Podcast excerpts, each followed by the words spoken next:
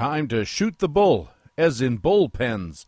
We'll talk with BaseballHQ.com bullpens analyst Doug Dennis about bullpens and closer opportunities around baseball, facts and flukes for the rest of the season, and more next on Baseball HQ Radio. Here's a pitch on the way, a swing and a belt. Left field, way back. Blue Jays win it. The Blue Jays are World Series champions as Joe Carter hits a three-run home run in the ninth inning, and the Blue Jays. Learn to play the winner's way, cause Baseball HQ Radio starts right now. And here's your host from BaseballHQ.com, columnist Patrick Davitt.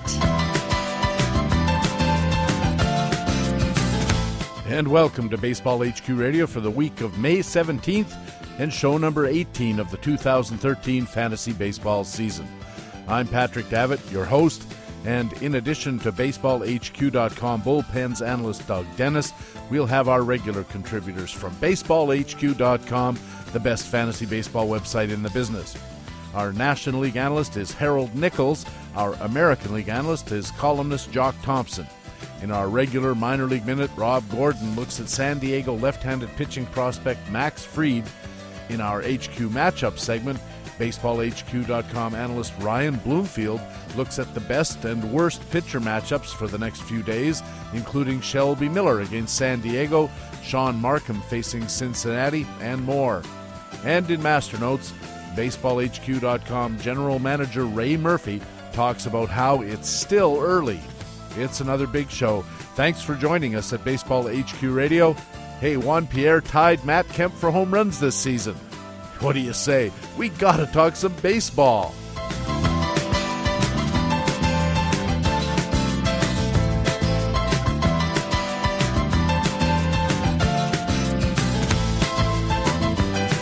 Yes, Juan Pierre hit his first home run of the season on Thursday night, leading off against Matt Latos of the Reds. Pierre's lonesome homer was his first since last June, but it tied him with perennial first rounder Matt Kemp of the Dodgers. Not to mention Dustin Pedroia, Melky Cabrera, Michael Young, and Eric Hosmer. Maybe there's some life in them old legs yet. In the first inning of our show, showing off their legs, our League Watch News reporters. Jock Thompson is on deck with players from the American League. But leading off, it's the National League report and our old friend Harold Nichols. Nick, welcome back to Baseball HQ Radio. Thanks a lot, Patrick. Good to be here. And Nick, you're on the road this week to the Magic Kingdom, and I don't mean Fenway Park. We are indeed taking a grand a grandson to Disney World, so that will be that will be exciting. Well, we'll try to talk about the Magic Kingdom of fantasy baseball, but uh, most of the news is not that great uh, this week uh, for the National League report. We'll start with Allen Craig. Who featured in Dan Becker's home run faders column. And this is interesting. He meets the criteria, but we don't think that Allen Craig is actually a home run fader. No, he's not a home run fader. He's going to be a home run gainer at this point. I mean, Allen Craig, uh, Allen Craig has started very slowly in the home run department. Uh, at this point, just two home runs on the season. But if you look at the rest of Allen Craig, everything else looks pretty good. Uh, hitting 293, he's actually batted in 30 runs at this point. I think the total projection is for over 100 RBIs. The only problem is the home runs aren't coming. But all of the underlying stats look good. His walk rate is good. His contact rate is good. His fly ball rate is good. The only problem with Allen Craig at this point is a very fluky 5% home run per fly rate. Last year he was at 17%, 18% uh, the year before. So it's, I, I think that's going to turn around. It's just a matter of how long it takes that home run per fly rate to turn around before the balls start, start leaving the ballpark. Allen Craig last year, Nick, laid down a pretty significant jump in home runs. He got past the 20 home run barrier for the first time, largely because he got a lot of uh, a lot of playing time, and all the skills underlying that surge last year seem to point to the fact that it was a sustainable thing. So, if anybody in a league is panicking about Allen Craig's slow start, this might be the time to swoop in and, and maybe make a buy low offer. Yeah, I think very definitely because a slow start is not in anything except the home run category. Everything else is looking very solid. So I, I now is a good time to buy low because I'm not sure this uh, this uh, window is going to stay open very long. And if he even gets anywhere near his at bats from last year, looks like he's probably going to surpass his RBI total, which would be a nice plus. And of course, he's traditionally going to be around 300, so that's going to be a, a positive thing as well. basically, if you buy now on Allen Craig, it looks like what you're doing is kind of guaranteeing yourself everything that you expect from him except the home runs, and then you're counting on the home runs to even out. Right. That that makes a lot of sense, I think, Patrick. In Chicago, Carlos Villanueva is off to a what looks like a pretty good start. We liked Carlos Villanueva coming into the season as kind of an end game starter, a guy to take a chance on. And while he seems to be delivering the goods, uh, Stephen Nickrand, starting pitcher's buyer's guide column about fastball velocity and dominance, says um, maybe not so much. Yeah, I think we need to be careful with Carlos Villanueva at this point. And in fact, he's had a couple of rocky starts back to back. I think recently here. He's What's going on with Carlos Villanueva is his dom rate is down. 8.8 last year, down to 6.2 this year. Uh, and his, his control has been a little bit better, so his command is, is staying right where it was a year ago. But, uh, but that low dom rate has got to be a bit of a, a bit worrisome at this point. And the question is whether he can sustain that sub four ERA, uh, as we keep going forward. Right now his xERA is 3.71. Uh, that looks pretty good. But uh, Carlos Villanueva is uh, a little on the shaky side with the skills, I think, at the moment. Yeah, at best he looks like kind of a league average type pitcher, and, and the worry seems to be that last year he had a 1.7 home run per nine rate, and uh, this year it's a little better at 1.2, but 1.2 home runs per nine is still not good. No, it's not. It's still not good, and and pitching in Chicago isn't going to help that kind of home run rate. So, uh, in fact, the home run rate I, I suspect could actually go up although his homer per fly rate is right where it was a year ago at 15%. But again, that's uh, that's on the high side. So uh, I think there are reasons for some concern about Carlos Villanueva, and probably now is a good time to sell. Maybe offer him to the Allen Craig owner in your league and see if you can pull off a swap in that direction. There you go. Uh, Jeff Tomich, in a Facts and Flukes column this week at BaseballHQ.com, talked about Jonathan Niese. And now, this is another guy we thought might make a pretty interesting endgame acquisition, uh, probably even a little before the end game. But man, he's off to an ugly start, and it's not all luck. No, he's off to a very ugly start, and it's it's been uh, the last couple of outings have just been been absolutely awful. Um, I, I, think there's something physical going on with Niese as we take a look at, at what's happening here. You've got a, a uh, 4.5 dom rate compared to 7.3 a year ago. His walks are up to 4.5, so we've got a 1.0 command, which of course is not good at all. Uh, and so a 5.06 xERA. Now, John Niese earlier this week said he, he looked at himself in a mirror and found some mechanical issues. Uh, so we can hope that's part of the problem. Uh, also, there reportedly have been some neck and some back issues. Those could be affecting his velocity, but his velocity is down.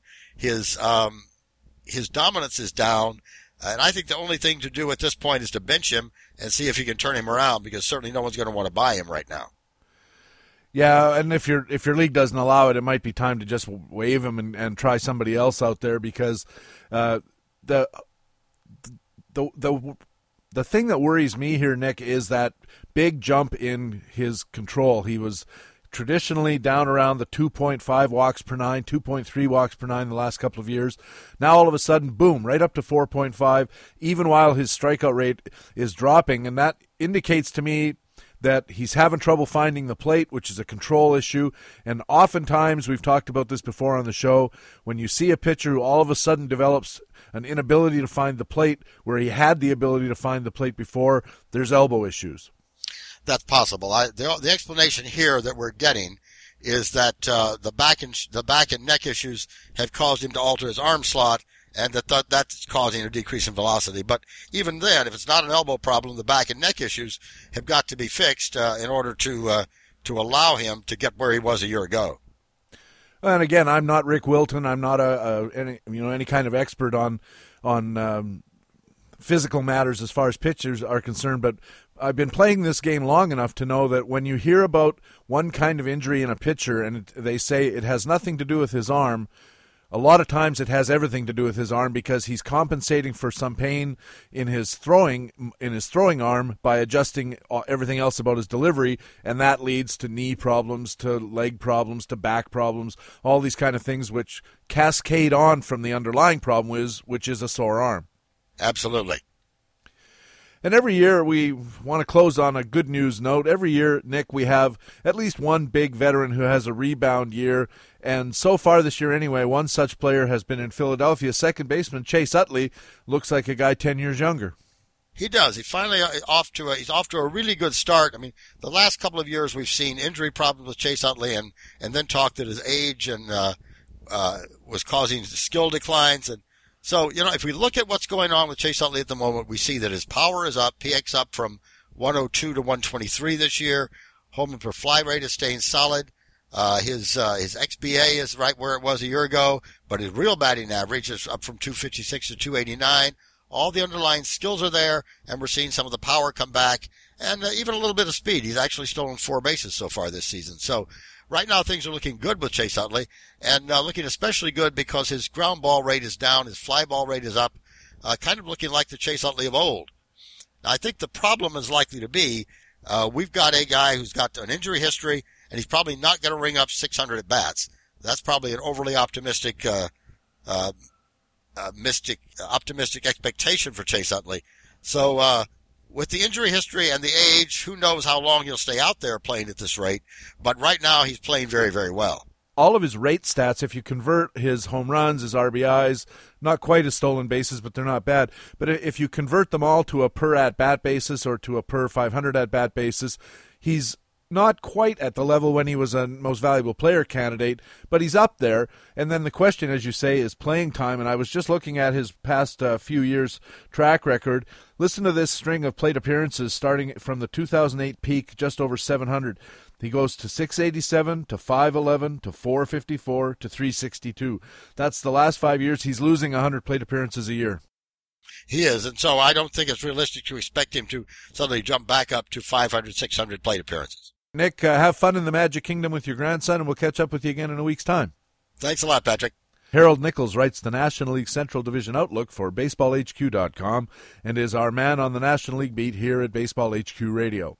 Now let's turn to the American League and BaseballHQ.com Director of News and Analysis, Jock Thompson. Jock, welcome to the show. Hi, PD. How you doing? I'm doing fine. I'm doing fine. I'm still struggling in my Tout Wars team because I have David Price and um, Cole Hamels as my aces. And uh, we'll be talking about David Price in a second, but they, they have been less than ace caliber pitchers so far, shall we say.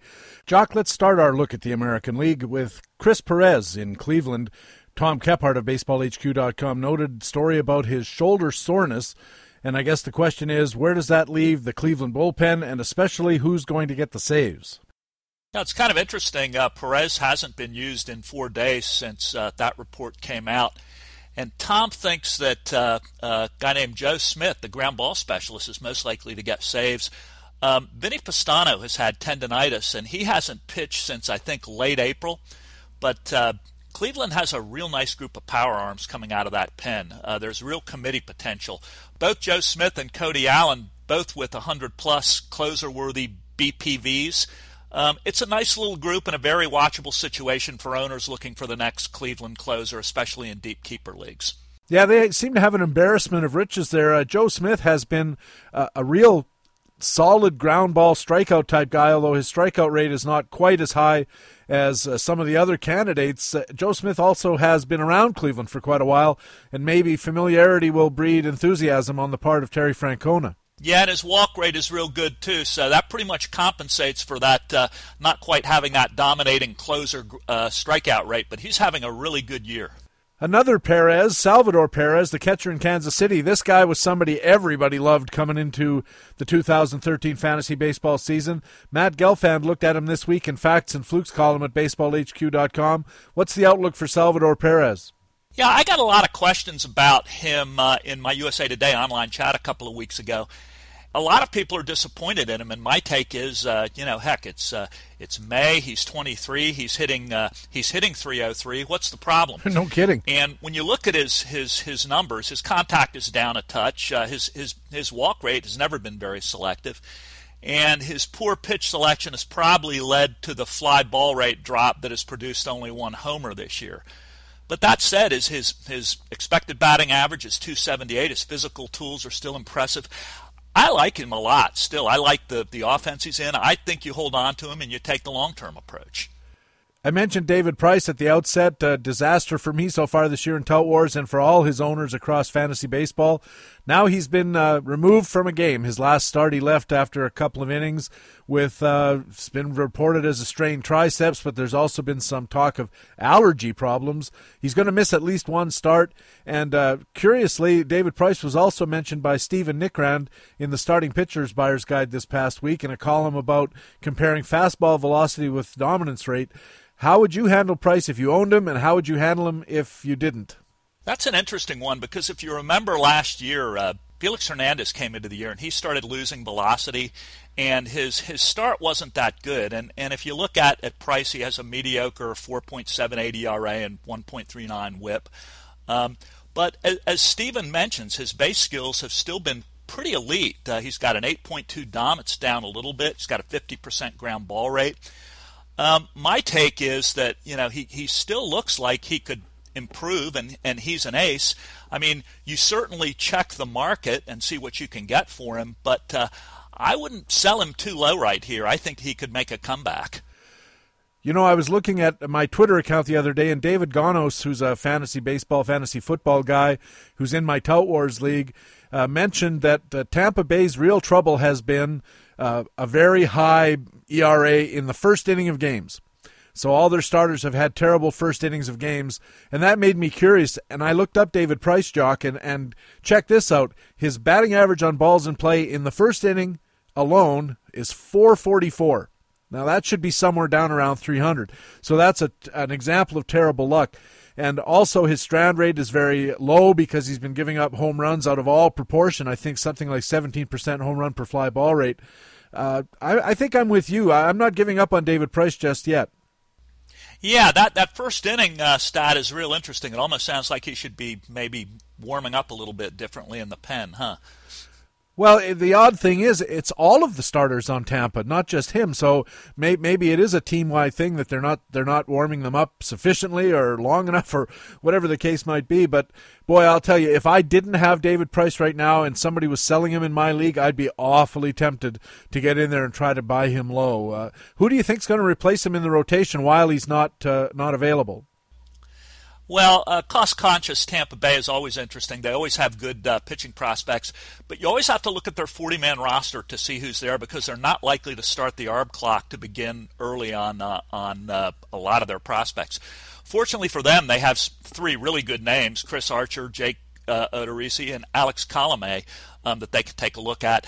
I think Chris Archer is probably first in the in the pecking order, but the sleeper is Colome. He's pitching better than any of the three, and they they may want to get a first look at him. He's the only one that hasn't pitched in the majors so far, and maybe therefore he's the least likely because of the arbitration issue. No, he's actually on the 40 man roster along with the other three. I was surprised to see that, but he's there. It isn't the 40 man roster, though, that counts towards arbitration or free agency eligibility. It's the 25 man roster or the DL at the major league level. So they still might have some interest in keeping him off the big league roster, the 25 man, until uh, June or so. Uh, BaseballHQ.com, Jock coming into this season, loved Al Albuquerque of the Tigers and mentioned him as a possible save source because their bullpen was so muddled at the time. Of course, none of that happened, and he's been not exactly uh, uh, the pitcher that anybody expected. And now we just hear he's been sent to AAA Toledo, so he's a mud hen. What are the ramifications of that? Yeah, it's kind of interesting when you look at uh, Albuquerque's 3.14 ERA and uh, 3.23 expected ERA. Detroit's doing pretty well, obviously, because a lot of teams would like to have those problems. But if you look a little deeper, eh, he's got a, a 16.3 DOM, but he also has an 8.2 control to go along with that. So he's unhittable, but he can't find the plate at times either. And I think Detroit is just giving him a breather to go down and see if he can work on his command. At least that's what's been reported. Well, he definitely walks too many guys. You don't hear about a command ratio like that that low with a with a strikeout ratio that high. And finally, Jock, you analyzed the back of the Texas rotation in your American League West Division Outlook column this past week. What's going on in the Texas rotation? Both Justin Grimm and Nick Tepesch are, are have shown flashes, and they both have mid rotation upside.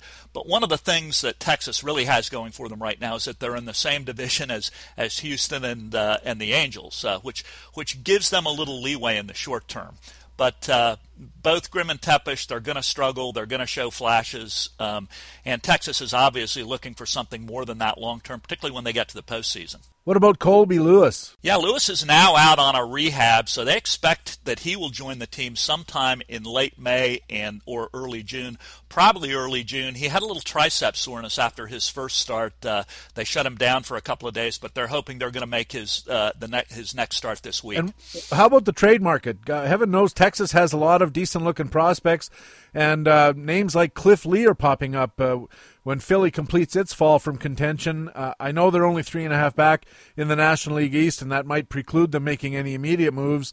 But they're under 500. They're under 500 at home and on the road, and they have a minus 27 run differential, which is really bad. Atlanta's leading the division. They're plus 26, so that's a 50 run swing between Atlanta in first place and Philly in third. And you just look at that team and you don't see them having the guns to make it up. Yeah, I think you're bringing up a real good point here. First off, the Rangers are, are filled with talent at all levels. They may be in the best position of any contender to take advantage of the starting pitching options that are going to become available on the trade market come June or uh, or late July, just before the trade deadline. And Cliff Lee has been in Texas. He lives in Arkansas. He's close to home. Um, I, I agree with you. I don't think Philly is going to stay in contention, not not in that tough NL East with Atlanta and Washington. Um, that match seems to be just too good to be true. I do expect Texas to take advantage of the pitching trade market that develops. Any examples in the in the uh, Texas farm system that uh, maybe somebody like Philadelphia might be interested in? Well, in the farm system, they got a low level, a lot of low level and mid level prospects. Um, I'm not right now uh, you know, conversing or, or really thinking about uh, at this point in time what Philly thinks they need, you know, to rebuild because this is obviously a team at least in rebuild or, or reload mode. Um, but the Rangers, for example, have Martin Perez in, in Double A Frisco. He's trying to regain his pitching form after that forearm fracture. Um, he's a guy that they could bring up to replace uh, Grimm or Tepesch if uh, if things go too bad. That's a guy that they might consider trading for Cliff. But Lee. not Jurickson Profar, you don't think? Uh, uh, unless they're getting something back that really helps them. Uh, for example, like one of their it, has been talked about that Profar might be the uh, the bait that lures uh, something to help um, what looks to be some some vacancies in their outfield next year. I, I kind of don't see Profar being traded for uh, uh, too much of anything at the deadline unless it's something that has staying power in Texas. The Rangers have a lot of options that they can deal aside from Profar, and uh, uh, someone would have to offer them something pretty good to pry Profar away from. The one thing leaning towards them being willing to trade Profar, and I can understand why they wouldn't be. He's a, fa- a fantastic prospect, but right now, at least, he really lacks a place to play in Texas. They're pretty set at shortstop with Andrus. I believe they just signed him to an extension. Uh, Ian Kinsler's nowhere near done his contract, I don't believe, and that takes care of the middle infield. All of a sudden, now are they going to put Profar in the outfield? Doesn't seem to make a lot of sense. Yeah, you hit the nail on the head, PD. Uh, uh, Profar really needs a spot to play. Texas has to move people around to fit him in. They're going to have to put. Uh, uh, they've t- they've talked about putting Ian Kinsler at first base. They've talked about uh, uh, moving people into the outfield, and Profar's best position is in the middle of the of the infield, either at second base or shortstop. My take is on him for as far as an inter interleague or a or a pre uh, trade deadline trade piece is that Texas is going to have to get more than a player rental like Cliff Lee for them to part with him. And you know, it, it seems unlikely they're going to be moving Kinsler to first base because that would displace uh, Mitch Moreland, and Moreland's having a great year. Yeah, Moreland is tearing it up right now. He's their big power source. On the other hand, they could potentially move Moreland to the outfield at least over the long haul. Uh, David Murphy is is is obviously another left-handed hitter, and, and he's he's started to come alive with the bat, but he doesn't have nearly the power potential or the future I don't think that Moreland has. And before I let you go, Jock, I have to say I watched uh, Kansas City play the Angels the other night, and uh, y- your boys, uh, the Angels, did not look real good. No, they didn't. And which night are you talking about, PD? Were you talking about uh, Wednesday night's game or Mondays or Tuesdays because Monday and Wednesday they were awful. Tuesday they hit a few home runs, they got good pitching, what they were hoping to get.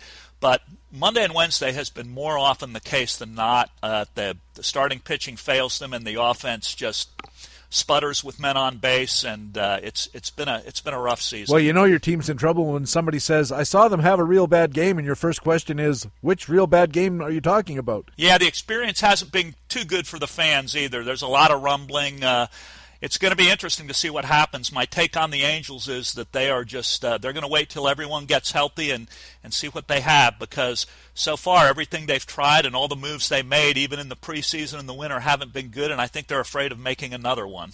Any buy lows there? On the Angels, uh, boy, that's a tough call. I think uh, probably Albert Pujols is a buy low right now. Um, it really depends on how much you feel the plantar fasciitis is hurting his production. I think it is. I don't know what the outcome of that will be in terms of him get him getting better this season. I still think uh, if he's healthy, Pujols, while he isn't the hitter he used to be, is still a, a 30 home run threat waiting to happen. Yeah, watching him walk around out there, I was reminded of Redd Foxx. Kind of, coming, Elizabeth. really bad looking gait. Yeah, he's really he really seems to struggle walking and standing up and running, and uh, he just looks like he's walking in pins and needles out there. I'm glad I've never had that particular malady because uh, it looks painful. Yeah, it looks terrible, and of course we wish him all the best. Jock, also wish you all the best. Thanks very much for helping us out. We'll catch up with you again in a week's time. Thanks, PD. Talk to you next week. Jock Thompson is the director of news and analysis at BaseballHQ.com. He writes the American League West Division Outlook column and other columns, and is just basically the most busy guy around the BaseballHQ.com site. Our feature interview with Doug Dennis, bullpens columnist at BaseballHQ.com, is coming up next. Stay with us. This is Baseball HQ Radio. And I don't want the worst umpire in the league telling me where we are in the standings. He can call me a horse manager. I'll buy that. But I don't need to be reminded, well, this club is in the standings by somebody that can't do their job, that never has been able to do their job. Myself, the coaches, and the players can take only so much of this crap. That was a classic the last two games. I'm going to tell you right now. 23 years, that's the worst I ever saw. Now, when they to attack me personally, again, I don't give a shit. Because I got more time than all those out there. But when they start talking about this ball club, don't back me up against the fucking wall. Because if it weren't for the good umpires in the league, those other guys out there, Brooklyn and Papaccio would be in the minor league. Maybe. Maybe. Baseball HQ Radio.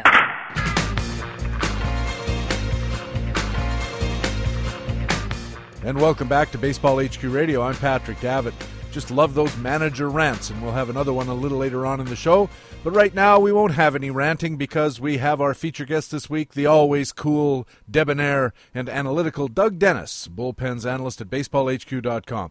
Doug, it's been quite a while since you were last on. Welcome back to the show. Thanks. Glad to be back. Doug, uh, before we talk about bullpens, you're a past winner of XFL. You've won LABR. Do you also play in any home leagues, non expert leagues? Yeah, I play in a league of uh, Cincinnati lawyers that's been around for probably around 20 years. Um, there's surprisingly few rules battles in that league. a league full of lawyers and you don't have rules battles. That is unusual. Yeah, I mean, it, it, honestly, I think everybody is tired of fighting all day in their real job. So when it comes to baseball, they're pretty uh, tranquil. Have you tried the new daily games? These uh, games where you play just a single night's action? Oh, I have no time. I, I mean, I have a day job I got to do. I got kids. No, I don't do that game. It it seems an awful lot like gambling. Whenever I I listen to a, a couple of shows on Sirius XM on the Fantasy Channel, and uh, when they talk about how they're playing it, you know, they seem to be saying you can use all the metrics and say, well, you can predict with great confidence that Stephen Strasburg's going to have a good start tonight. But I always think in one start, it doesn't seem like you can confidently predict anything.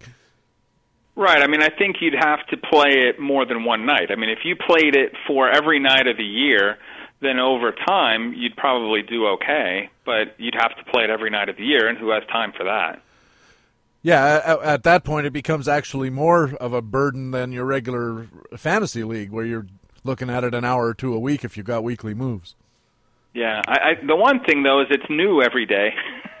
How are you doing so far in those experts leagues? Well, I'm uh, toggling between second and third in LABR so far this year, but it's it's awfully early.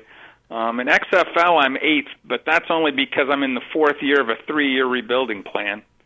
Um, at home, I'm between third and sixth on any given day, but it's you know it's May. It's just May. And Ray Murphy talks about that a little later on in this show. It's it's May, and you know we hear this wisdom that Memorial Day or mid May or something like that is when you have an idea of your team, but really you don't, do you? Um, you might have some idea that some players who get hurt, and so you have to figure that out. I mean, it's you're farther down the line than you were on April 1st, but certainly not far enough that you have every idea how it's going to end up in the end. Doug, you've been writing about bullpens for BaseballHQ.com since before the turn of the century. What have been the biggest changes over your 14 years covering bullpens in, in the major leagues for fantasy? Well, that's a good question. I guess I think that the pitching metrics have come a long way, at least from the first uh, times that I started writing here. Um, you know, it's easy to wrap one's mind around skill indicators and you know things like the idea of a fluctuation around a mean set of data. Um, but it's a small number of innings, so the, obviously the spread, you know, for relievers is much greater. I think that where we've made a lot of progress, and I don't mean just us, but you know, in the industry in general has made a lot of progress, is tracking usage patterns by managers. Um, people like Tangotiger, you know, have come up with things like the leverage index, which right. when you track that over time, you really get a great sense and a snapshot of how managers are, are, are managing their games. So when you get a situation where the closer, the incumbent closer, looks a little shaky, then you can look at those leverage index measures or other usage pattern measures, and you can say the next guy in line might be this guy because his manager seems to put him in when the chips are down. I'm wondering also about usage patterns in, terms of how much rope managers are willing to give their closers because of the magic closer tag. The sabermetric community, including many of us at baseballhq.com, have been writing for years that big league teams could really benefit by putting their best relievers into the highest leverage situations, and yet many of them still don't. Why do you think teams remain stubbornly insistent on that ninth inning saves model for closers? Well, I think that sabermetricians need to listen a little bit more to players and managers. I mean, if you listen to them, they'll say that relief pitchers are mainly creatures of habit and routine, and if you can get them into a routine and into a habit, that they produce, you know, at their optimum as opposed to some, you know, suboptimal level. And I think that, you know, you want to get as much out of your players as you can, and so that's an easy pattern, you know, for for managers to manage and for players to get used to. I will say I love the Jack McKeon experiment in the early 90s when he had three relievers each throw over 100 innings and you know each one of them got saves and wins. If you remember Scott Williamson, Danny Graves and Scott Sullivan all had great success and helped a pretty weak rotation. So I think it can be successful, but you have to change the mindset of those players that they can actually, you know, take on this kind of variable role as opposed to going and falling into these routines where they're very comfortable.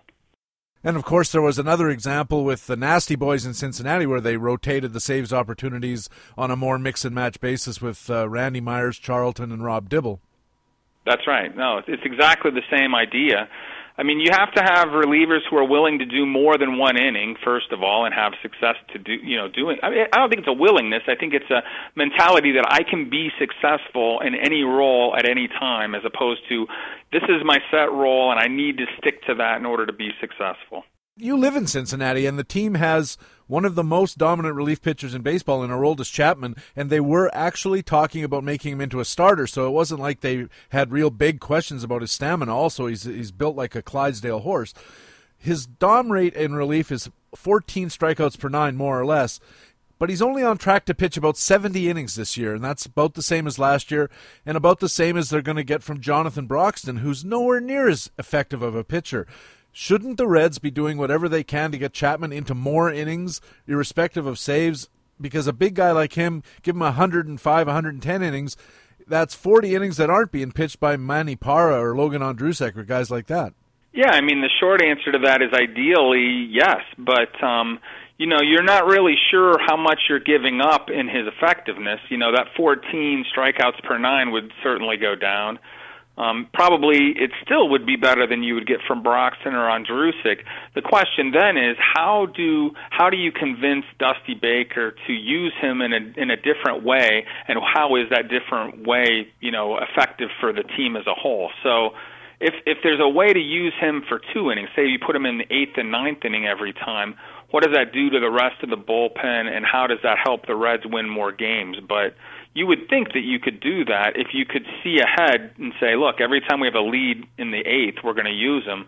um, you'd get more innings certainly, and you'd probably have more effective. Uh, I, I have to say the Reds bullpen though is pretty deep, do pretty well, so maybe that's part of the factor too. You you make an interesting point because you, you have to go to a guy like Dusty Baker and say, and not just Dusty Baker, although he's current, he seems to be a very old fashioned type of manager in a lot of ways. But you you could go to any manager in the big leagues and say, look, we're going to embark on this new, strange, and unusual pattern, and but you got to buy into it. And his thought must be, if it doesn't work, I'm going to get the blame. I don't even think that's his mentality. I think his mentality is more I know what I'm doing works when I have Chapman, Sean Marshall, J.J. Hoover, Broxton. I mean, they're all pretty talented guys, so there's no reason in his mind not to use those guys in the way that he's using them. Now, if he had Chapman and no one else, and he knew everyone else was going to get knocked around, he would have his starter stay in a little longer, and he would have Chapman come in a little sooner. So I think part of it is just the makeup of the rest of the rotation and bullpen. And if uh, that's true, but if it's the case, there are bullpens in the in the major leagues that are anchored by a pretty decent pitcher, and some of the rest of the guys not so much. Yeah, I mean, if if if if you have a manager, and and I'll use Dusty Baker, but you could say Tony La Russa or Mike Scioscia, they really don't care what people think. They're just trying to win games, and you know they're doing the best that they think they can do. It may not be the optimal sabermetric on paper way of handling it, but it seems to me that if you have you know the luxury of three good relievers, you're using all three. If you only have one, that one guy's going to get used until he you know he drops dead. I mean that's kind of how they do it. Really, so they should without having a guy like get hurt or, or get overused to the point of ineffectiveness. And I guess that's where the balance comes in. We're seeing more younger and more analytically inclined leaders in major league front offices, and they're starting to filter onto the field as field managers as well. Do you think that these usage patterns in bullpens will change as these young ideas get more position in the game, if you will? Yeah, I just think every team situation is a little unique. You know, if you have you know, strong relievers and a couple of really poor slots in the rotation, you would act differently and use them more than if you had the opposite, a strong rotation but few relievers. You know, how you use your pitchers depends on, you know, that mix. Um, I think having multiple lefty relievers is important to usage, um, but everything seems to be aiming towards more and more specialization in those situations where there's two runners on and the game's in the balance. You know, do you have the right pitcher for that moment? And if you have the right pitcher for that moment, you have a greater chance of success. What did you think of the Colorado experiment where they had the the, the hundred pitch limit for the four starters, and then they had a um, dedicated starter behind each of those four starters to do the next three or four innings. And their bullpen, when they instituted that plan, was fairly solid with Rex Brothers and and uh, Rafael Betancourt and guys like that who who were in fact pretty good. And so that that plan seemed to have some promise, but maybe the case was that they just didn't have good enough starters, either the first batch or the second. Well, I think that I mean I really thought it was interesting, and the whole point of it to me was exactly that the rotation. They didn't have any starter they could rely on to get through three innings on any given day, but they had an excellent set of relievers in the pen. So it just seemed to switch all of the onus onto the bullpen by doing it the way they were doing it. And, you know, it's only going to be so successful because those guys aren't stretched out and they're not effective in multiple innings. You're asking too much of them. But you couldn't get away with having your rotation guys try to give you six or seven innings every day, so you had to do the best you could. It was it was making the best of a very bad situation. I'm wondering though if somebody might look at it, especially a team that ha- didn't have big financial resources, and might look at the the field out there and say, you know what I'm going to do is I'm going to get a bunch of guys like Jeff Francis, Eric Bedard, not Canadian guys, but you know guys who are injury prone, especially when they get deep into games and pitch a lot. And if I got seven or eight of those guys, and I said, look, you guys are only going to pitch 75 innings on your starts, but we'll start you a little more frequently and, and manage your injury risk that way. Yeah, maybe that's a, a possibility. Well, they might try it, but the problem is, is if you get Jeff Francis, you got Jeff Francis. I mean, it's not you know, he's still Jeff Francis, and he's not going to, you know, match up well even in the early innings with pitchers who pitch better. I mean, it's, you know, getting four innings out of Jeff Francis may not be all that much different or better than getting six innings out of him on the days that he could actually go six innings. Yeah, I, I don't know that it would work. When they first started it, I remember looking into it for baseballhq.com, and he was stronger the first two times through the order and then blew up in the third time through, whether because his stuff isn't that good and guys are figuring it out, or whether he was tiring relatively quickly. So, I mean, if you did have a situation where you had a bunch of pitchers who do two passes through the order and are effective and then blow up, hey, who knows? Maybe it, maybe it works. I think then, sir, it could. It, what you want to do is give them the best chance to succeed, and it really doesn't matter who gets the win or the save. It's how do you get nine effective innings across the folks you have on a regular basis. Baseball HQ Radio, Patrick Davitt with Doug Dennis, bullpens analyst at baseballhq.com. And Doug, let's talk about some specific bullpen situations. Many fantasy owners always on the lookout for potential trades for saves, but closers seem to be more volatile than ever. Which closers do you think in Major League Baseball are rock solid in the role right now? Well, this stuff is so fleeting that I would probably give you different answers next week if you ask me, but I'll I'll I'll give you some names. Um, I think Mariano Rivera is back and as good as ever. I mean, you know, he got injured last year. It's interesting because you'd say, wow, if he's rock solid, how do you get hurt? But I mean, it happens. But you know, nothing's going to change for his role unless he got hurt again.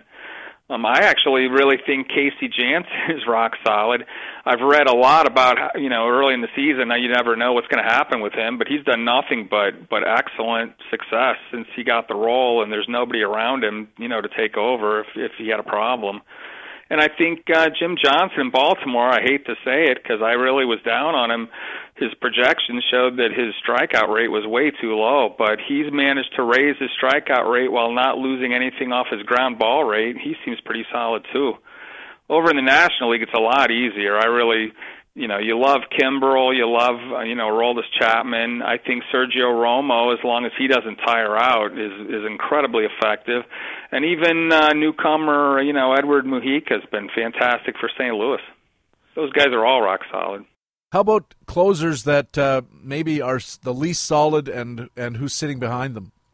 Yeah, I wish I could give you uh, something new and different, but I mean, Jose Valverde was incredibly ineffective last year so far he's been okay, but his uh, his skill set doesn't look any different. So I think that he's going to fall off, and you know, figuring out which Tiger is going to take his place, I think that's the problem that caused Detroit to get Valverde in the first place. So I don't know that there's a direct answer to who will come back, you know, and take his slot, especially since Albuquerque just got sent down to the minors. Right.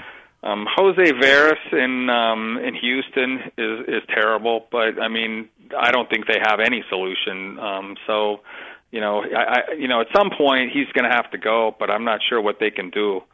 Um, in in in in Chicago, I think the Cubs have Kevin Gregg. So far, so good, but uh, they actually have uh, Fujikawa back, so he could you know come and, and emerge. Um, I think um, it's interesting what's going on with Heath Bell. Um, last year he had terrible results and terrible skills. This year his skills have rebounded quite a bit, but his results are still terrible. Um, he's kind of filling in right now, but you know David Hernandez could come and take his slot now that you know JJ Putz is out. And then Brandon League, you know, geez, I mean, I think he's already lost his job perhaps to uh, Kenley Jansen. Um, but you know, as far as the managers, at least publicly saying he's he's still around. And then Houston Street, I think, is having a terrible year. I, I don't know if he's already hurt, but I, I suspect he, he might be. Is uh, is Luke Gregerson first in line in San Diego? Do you think? I think so. Yeah, I think so. I mean, he's been so good for so long and and very you know consistently good that um, I don't think they would miss a beat by moving him. I think the harder part is how to replace Gregerson. You know, once he moves to closer, you know what would happen behind him. But Street's going to keep that job for now. But I just feel like he must be hurt because his what what's going on there is not Houston Street like. If you had to pick two pitchers who are not getting saves right now, but will be by the All Star break, who might you who might you pick? Oh, that's a good question. Well, I mentioned Fujikawa. Kyuji Fujikawa for uh, the Cubs is somebody that I think has is, you know he's an effective pitcher. He got hurt early, and so he kind of stumbled and missed his chance. And now Gregg's in there, but I just don't have any faith in Greg. I've seen him lose the closer role, I think three or four times now. So Fujikawa is probably a pretty good name to, for that. Um, someone in the American League, I would have said um, someone from Detroit if I could figure out who it is. Yeah. Maybe uh, Joaquin Benoit. I don't know, um, but somebody other than Valverde, I just can't imagine that he's going to keep that job on a team that's trying to uh, make the playoffs. What about in Cleveland? Chris Perez has been uh, notoriously unskilled uh, throughout his tenure as the closer in Cleveland, and Vinnie Pestano's hurt. Does Joe Smith have a have a chance here? Well, that's a, I, I don't know. I mean, Joe Smith's been pretty good. I mean, but you know, and very consistently and quietly good. Um, but he's never really um, he's not like one of those wow, you know, strike out a million guy pitchers. Um, so I think he could be a closer, but I don't think he would be a top of the line guy. And Perez, you know, Perez has actually been okay. I mean, he hasn't he hasn't had the best skill set, but it's been you know it's been marginally acceptable. I don't know that there's a lot of difference between him and, and Smith, honestly. And as I said, Vinnie Pestano, I think he's supposed to be back off the DL relatively soon. Uh, he's widely viewed as the obvious next choice. Yeah, he's fantastic. He's different from both of those other guys. I mean, he is easily the best reliever in that pen. Now, you know, when we talk about these high leverage situations, sometimes if you have a guy like Chris Perez closing games, that's not so bad if you can use Pestano in spots where, you know, the game's on the line. Um, so, you know, it may not be the worst setup in the world the way the Indians do it. That's actually, I never thought of that, but that's a real interesting point. It gives the manager some cover with the media if something doesn't go right to have the. Uh, closer in quotation marks always pitch the ninth, even if it doesn't matter, because it does give him that that uh, leeway to to apply his best pitcher to the best situation. Yeah, Detroit used to do that with Todd Jones. I don't know if you remember Todd Jones, but the best pitcher sure. in that pen for years was Doug Brocail. And Doug Brocail would come in with, you know, loaded bases and one out and manage to weasel out of it, and then Doug Jones would get the save, and it would just be maddening because you'd look at the skill set, and you'd say Doug Brocail's like ten times better than Todd Jones, but Todd Jones has 45 saves. But you know, incredibly effective for them. Do you do you think it's a good idea for leagues to adopt some kind of holds plus saves as a scoring category rather than just saves? No, I don't. Well, I think they're both terrible categories, to be honest. I mean, holds are are even more uh, susceptible to craziness than than. I mean, at least with saves, it's like pretty much one guy per game. you know, with Yeah. holds, you can get like three or four holds in a game that are, you know, maybe someone threw two pitches, some maybe somebody threw three innings. I mean, you know, what the actual performance is just widely varied for the same number. I don't really love holds at all, but uh, no, they're both they're both difficult because they, they don't reflect skill very well. You're listening to Baseball HQ Radio. Patrick Davitt with Doug Dennis from BaseballHQ.com, bullpens analyst there, and we're about a quarter of the way into the season.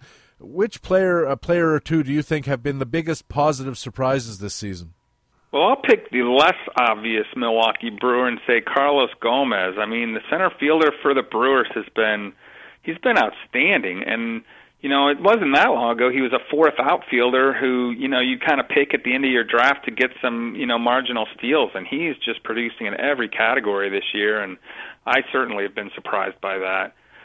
I guess from pitching standpoint, I could point. I don't know how I would pick between a guy like Travis Wood. I didn't think he would do what he's doing this year, and then you know Pat Corbin for Arizona has been ridiculous. I don't even know how to explain. I mean, I knew he had pretty good skills, but my goodness, he's been phenomenal.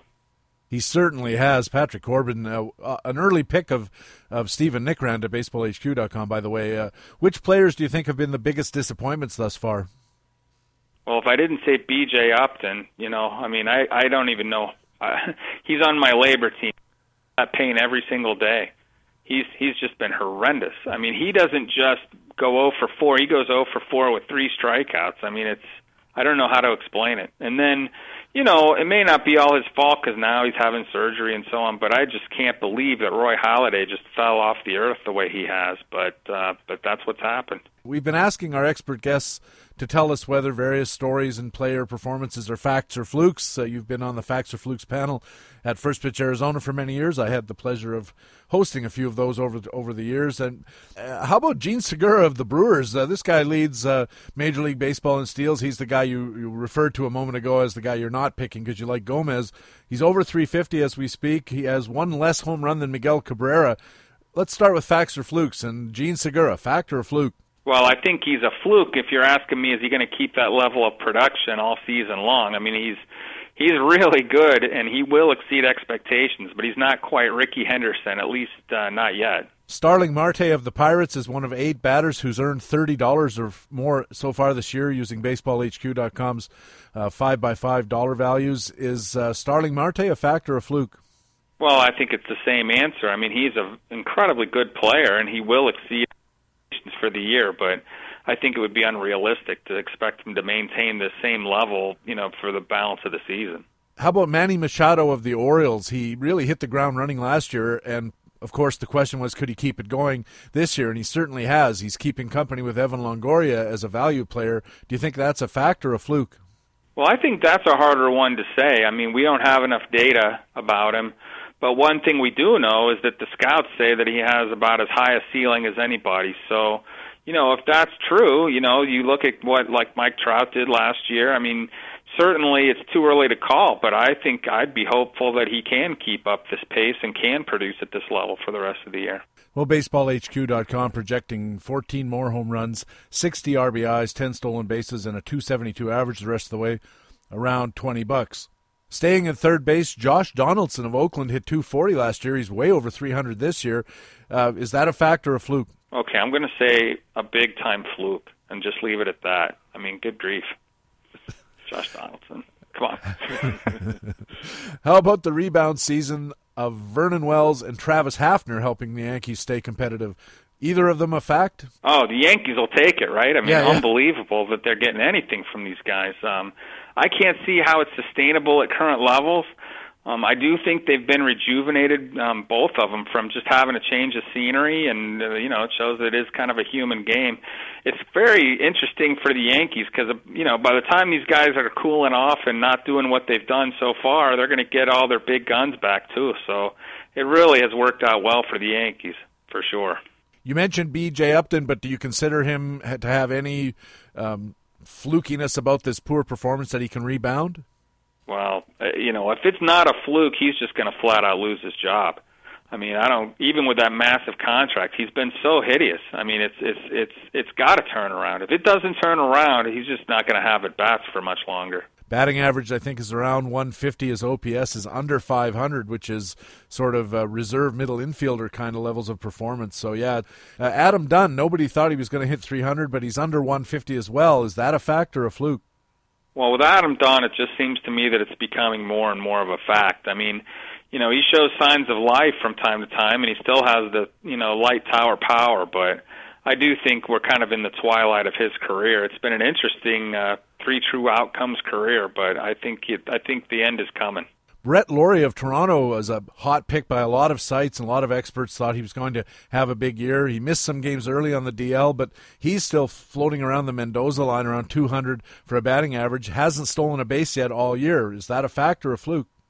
Well, you know, when a guy is nicked up like that, I think all bets are off, and I, I'm still very optimistic for him.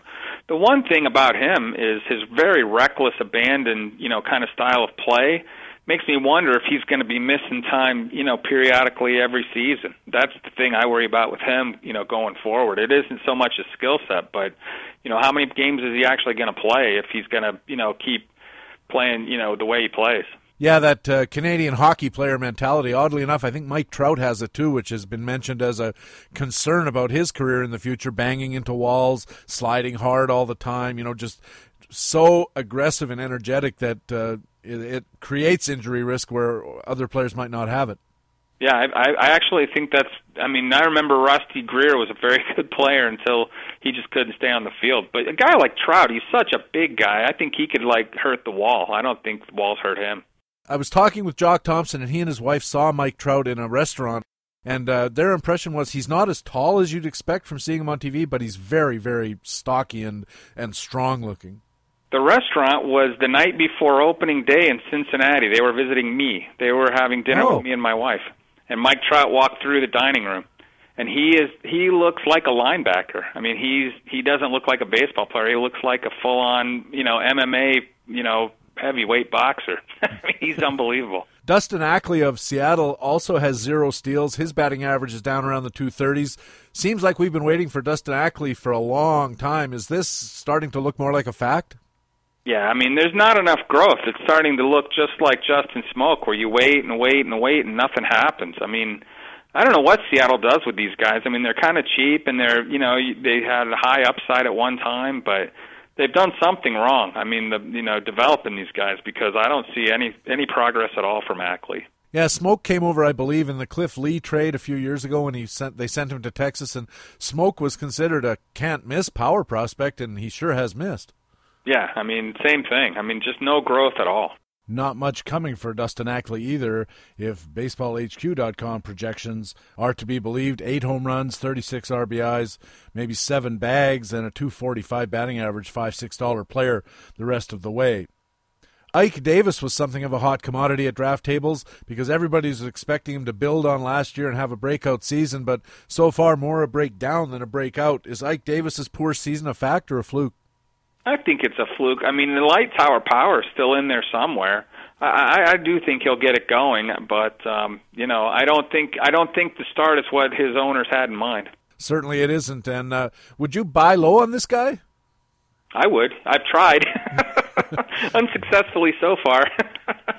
So yeah, it it can be tough because people in a lot of instances will have invested 25, 26 bucks at the draft table and they don't want to throw that away lightly. Uh, Jason Grilli back to the bullpens. Here he is. I think he's leading all of baseball in saves or close.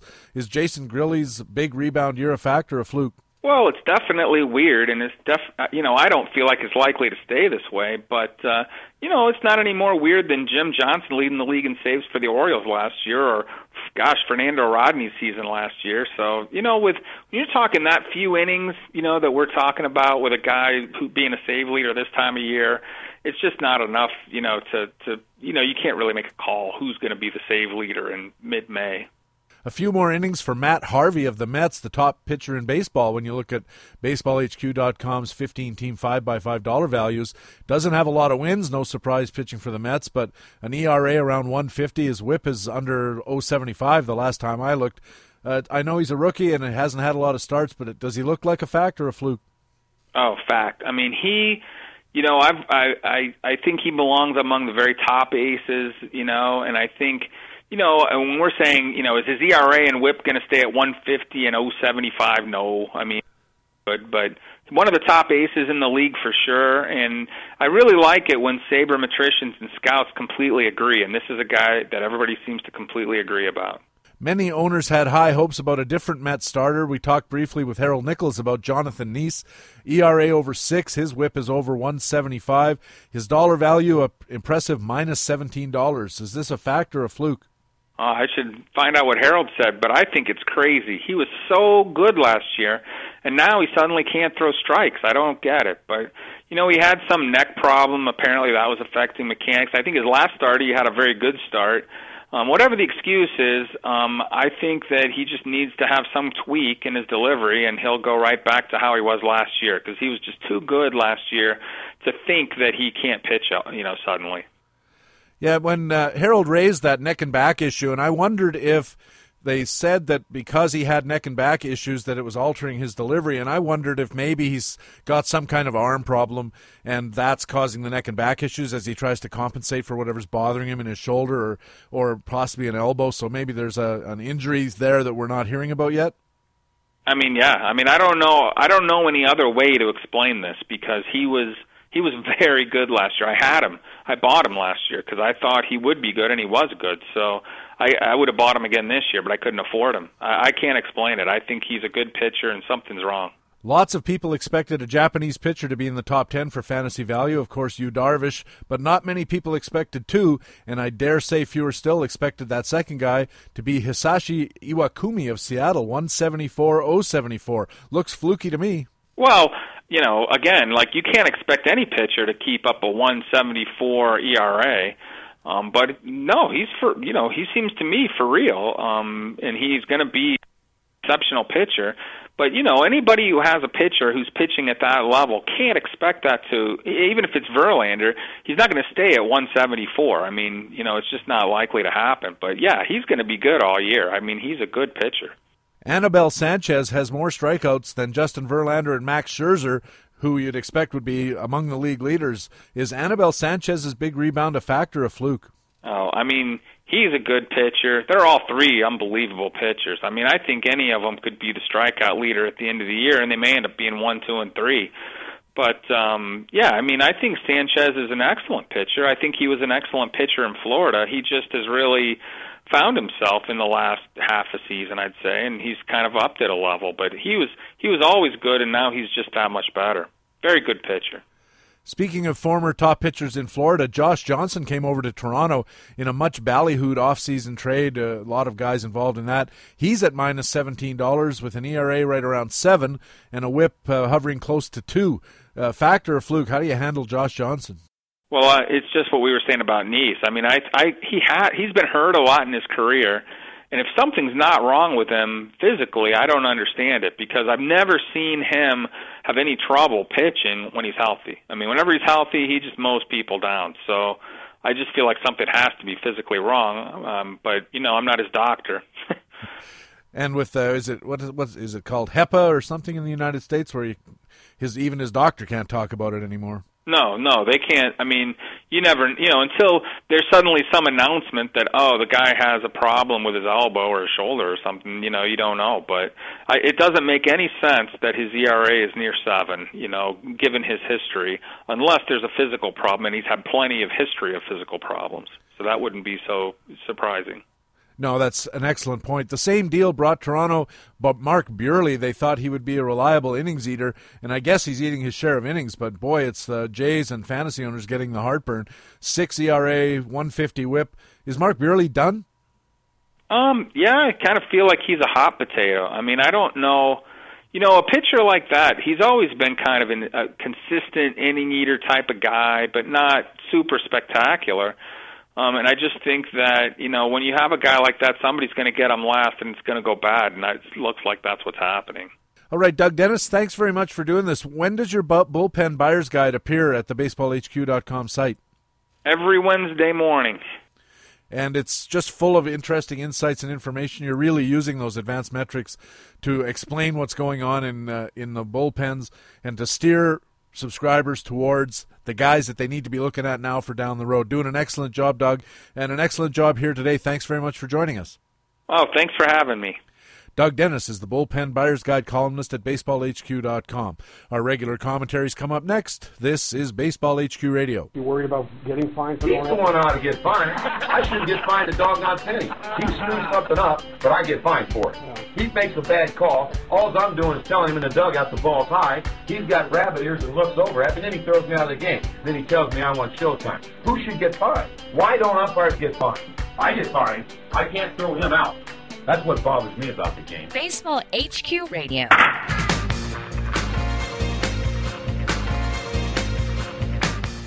Welcome back to Baseball HQ Radio. I'm Patrick Davitt. Time now for our regular weekly commentaries. We have Ryan Bloomfield on deck with HQ matchups. BaseballHQ.com general manager Ray Murphy is in the hole with master notes and leading off. It's the minor league minute. BaseballHQ.com minor league expert Rob Gordon telling us about San Diego left handed pitching prospect Max Fried. The San Diego Padres' Max Fried will be an interesting player to watch as he progresses through the Midwest League this year. Fried was the seventh overall pick in the 2012 draft after a standout career at prep powerhouse Harvard Westlake. He has good velocity for a young lefty and comes after hitters with a nice 90 to 94 mile an hour fastball that will occasionally go as high as 96. His best offering is really a good low 90s two seam fastball that he complements with a nice 12 to 6 curve and a changeup that has some potential but really needs some refinement still. It's been interesting to watch how the Padres have handled Fried since signing him last July. The organization was very cautious last year and limited him to just 17 innings and 10 outings. But obviously, they liked what they saw well enough to send him out against older competition against the Midwest League this year. So far, Fried has handled the Midwest League well and has a 2 1 record with a 2.79 ERA. He's walked 21, which is not great, but he's also struck out 51 in 30 and two thirds innings. Fried has good size and some nice projection from his 6 foot 485 pound frame. If he can improve his command and develop his changeup, Max Fried has the potential to develop into one of the better lefty pitching prospects in the minors.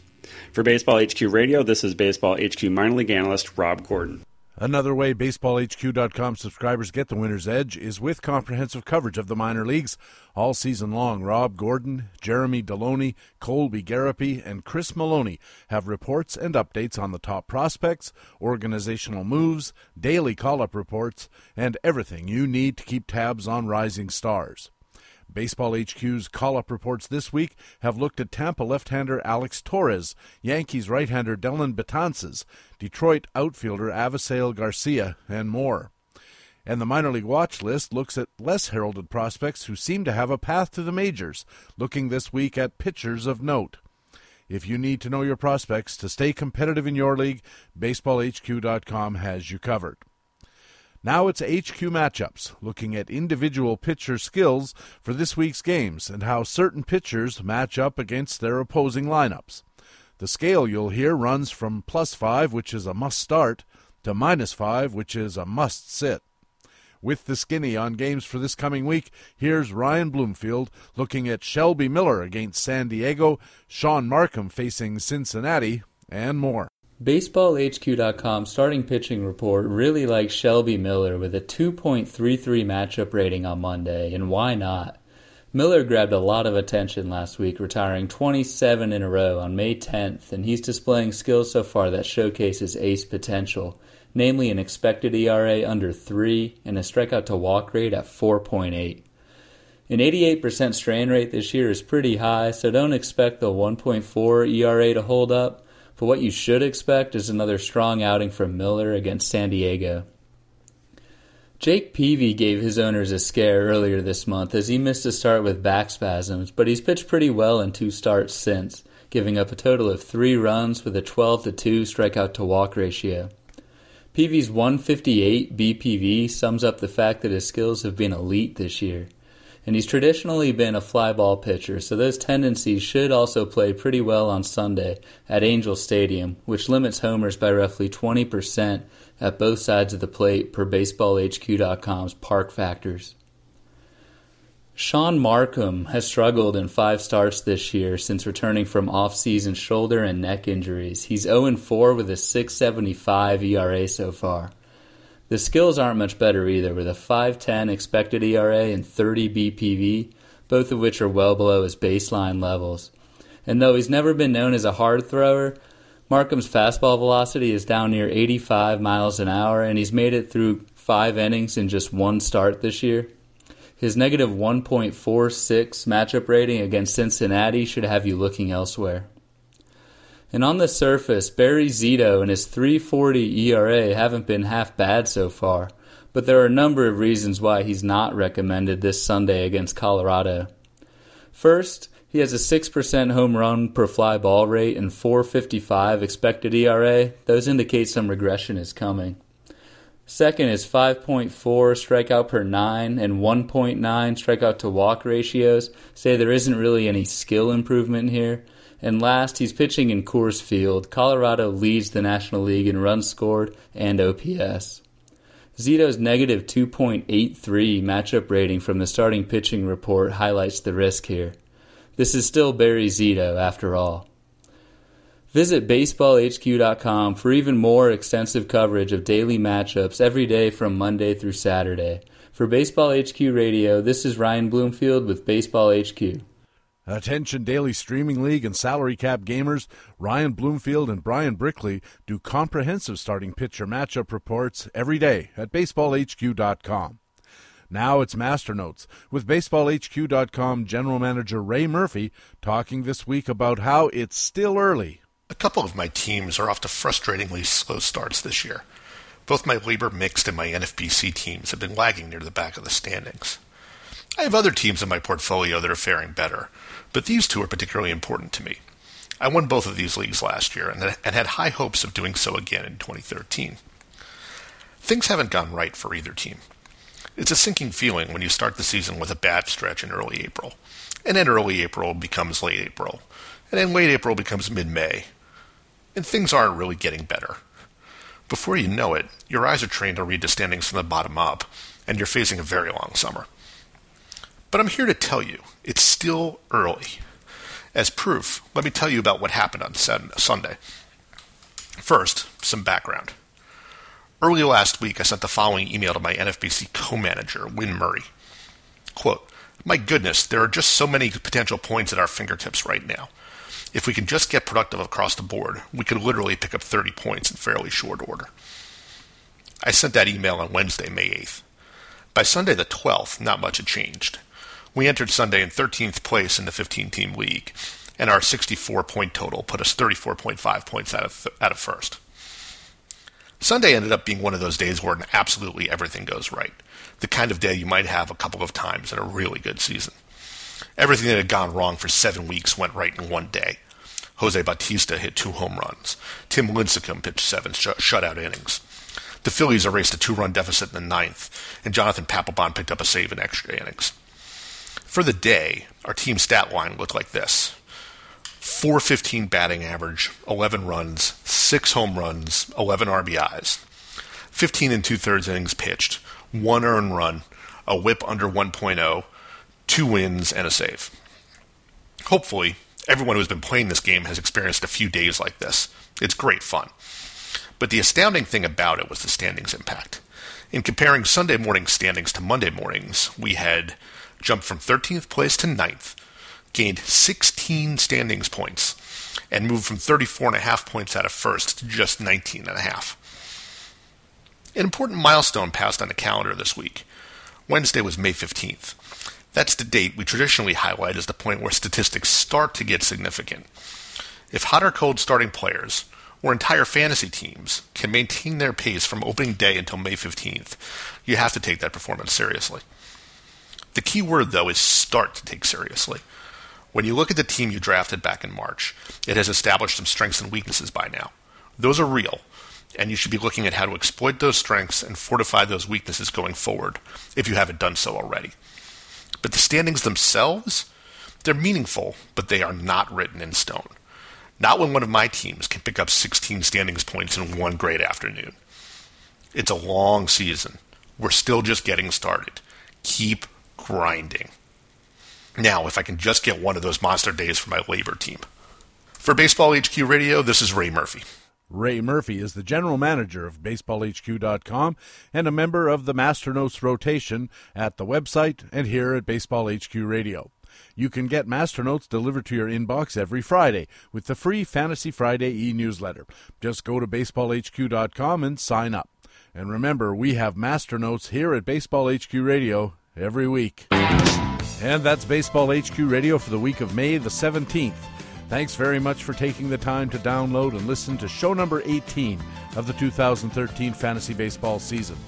I also want to thank our guests today, starting with BaseballHQ.com bullpen analyst Doug Dennis. Doug is a very successful fantasy player, an excellent analyst, and a hell of a funny guy. If you haven't been to First Pitch Arizona to see Doug on the Facts and Flukes panel, well, you don't know what you're missing. I also want to thank our regular guests from BaseballHQ.com, the best fantasy baseball website in the business. Our League Watch news analysts were Harold Nichols and Jock Thompson. Our minor league analyst was Rob Gordon. Our HQ matchups commentator was Ryan Bloomfield. And our Masternotes commentator this week, BaseballHQ.com general manager Ray Murphy. Be sure to check out BaseballHQ.com now and in the coming days for these features. Ray Murphy, a busy guy, has a speculator column about skills looking for roles. Rick Wilton, Dr. HQ, continues his series on anatomy, looking this week at ACL injuries. And Ron Shandler's Fanalytics column looks at what he calls a $9 in season pitching staff. Plus, we have our regular features on playing time, buyer's guides, division outlooks, pitcher matchups, and so much more. I'm Patrick Davitt. My research article this week at baseballhq.com looks at pitch counts and how they relate to subsequent PQS scores. And of course, I hope to see you on the baseballhq.com subscriber forums. Remember, you can check out Baseball HQ on Facebook and our Twitter feed at Baseball HQ. My own Twitter feed is at Patrick Davitt. Be glad to have you join my crowd. Please tell your friends about Baseball HQ Radio and take a second to go to iTunes and rate our show. Thanks again for listening. We'll be back again next week with another edition of the podcast with fantasy baseball intelligence for winners. It is Baseball HQ Radio. So long.